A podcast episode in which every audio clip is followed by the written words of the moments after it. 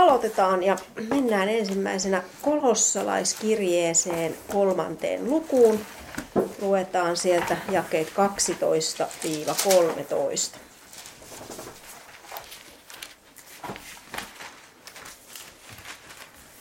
Onko se kolmas luku? Kolmas luku, 12-13. Ja tota, mä luen tämän ääneen täältä Raamattu kansalle käännöksestä. Eli tämä saattaa olla vähän erilainen, mitä esimerkiksi siellä vanhassa toisessa käännöksessä on tämä kohta. Se kuuluu näin. Pukeutukaa siis te, jotka olette Jumalan valittuja, pyhiä ja rakkaita, sydämelliseen armahtavaisuuteen, ystävällisyyteen, nöyryyteen, lempeyteen ja pitkämielisyyteen. Kärsikää toinen toistanne ja antakaa toisillenne anteeksi, jos jollakulla on moitetta toista vastaan. Niin kuin Herra on antanut teille anteeksi, niin antakaa tekin. No ensinnäkin tuossa sanotaan, että me ollaan Jumalan valittuja, pyhiä ja rakkaita.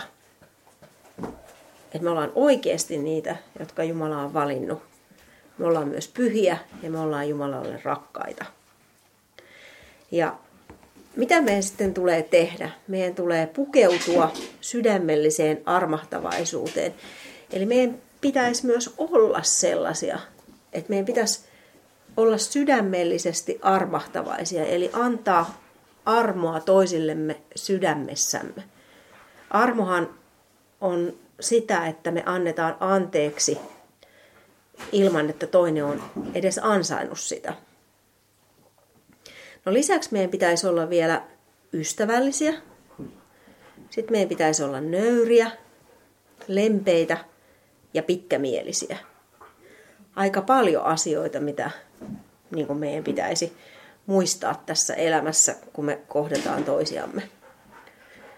No sitten täällä on seuraavassa jakeessa, minkä mä äsken luin, eli jakeessa 13, täällä sanotaan, että meidän tulee kärsiä toisiamme ja antaa anteeksi toisillemme. Eli meidän tulee kestää, sietää toisiamme ja antaa anteeksi ja muistaa, että Herra on antanut meille anteeksi myöskin. Eli toi kärsiminen on semmoinen sana, jota olen monta kertaa aina miettinyt, että mitä ihmettä meidän täytyy niin tehdä, että miten niin kärsiä. Mutta kun ihmiset tulee ristiriitoja toistensa kanssa, niin niin kyllähän se joskus kärsimykseltä tuntuu. Ja varsinkin saattaa tuntua siltä, että, että mua on kohdeltu väärin tai mua on loukattu. Ja sen voisi ajatella olevan jonkinlaista kärsimystä. Mutta, mutta meidän pitäisi kestää ja sietää toisiamme ja antaa anteeksi, vaikka se toinen ei sitä ansaitsisikaan. Mutta kun me muistetaan se, että Jumala on antanut meille anteeksi, niin sen jälkeen meidänkin on helppo antaa anteeksi toisillemme. Sitten mennään toiseen Timoteuksen toiseen lukuun. Toinen Timoteus, toinen luku. Ja sieltä luetaan jakeet 15-17.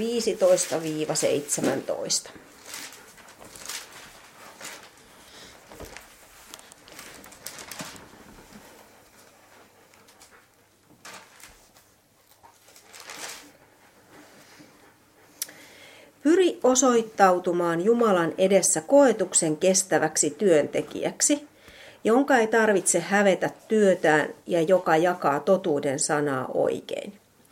Pysy erossa epäpyhistä ja tyhjistä puheista, sillä niiden puhujat menevät jumalattomuudessa yhä pidemmälle, ja heidän puheensa leviää kuin syöpä. Ja tota, kun mä valmistelin tätä opetusta, niin mulle tuli toi toi jae 16 ja 17 aika vahvasti mieleen ja se oli jotenkin koskettava toi loppu tosta, että, että heidän puheensa leviää kuin syöpä. No mitä syöpä tekee? Se, se tuhoaa ympärillä olevia terveitä soluja. Ja jos lähdetään katsoa tätä alkua, tuota jaetta 15, niin Siinä muistuta, muistutetaan meitä siitä, että me ollaan työntekijöitä, joiden tulee kestää ne koetukset, jotka meidän eteen niin kuin tulee meidän elämässä. Ja meidän ei pitäisi hävetä meidän työtä, ja lisäksi meidän pitäisi jakaa totuuden sanaa vielä oikein.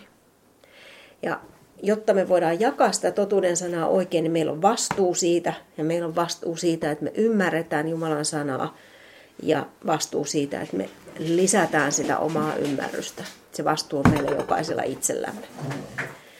Ja sen lisäksi, jotta me pystyttäisiin olemaan tämmöisiä koetuksen kestäviä työntekijöitä, jotka ei häpeä sitä Jumalan sanaa ja jakaisi sitä vielä kaiken lisäksi oikein, niin meidän on syytä pysyä erossa epäpyhistä ja tyhjistä puheista, sillä niiden puhujat menevät jumalattomuudessa vielä pidemmälle ja ne tosiaan sitten puheensa leviää niin kuin syöpä.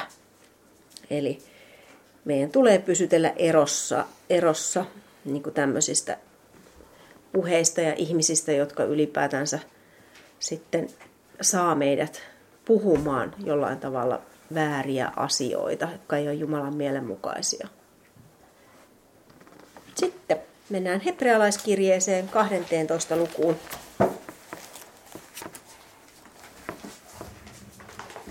Vähän eteenpäin.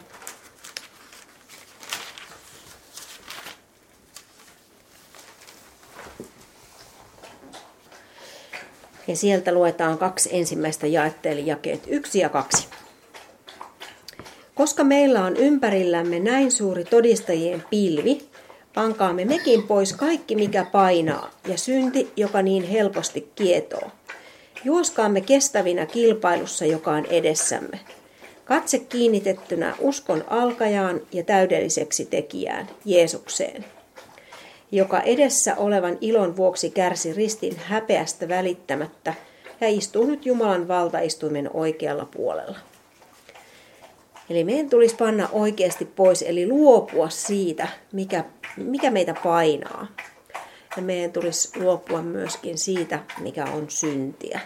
Eli kaikki se, mikä painaa mieltä, ihmisen ajatuksia, keskittymistä suuntaa johonkin väärään asiaan, niin siitä pitäisi luopua. Panna se pois meidän elämästä.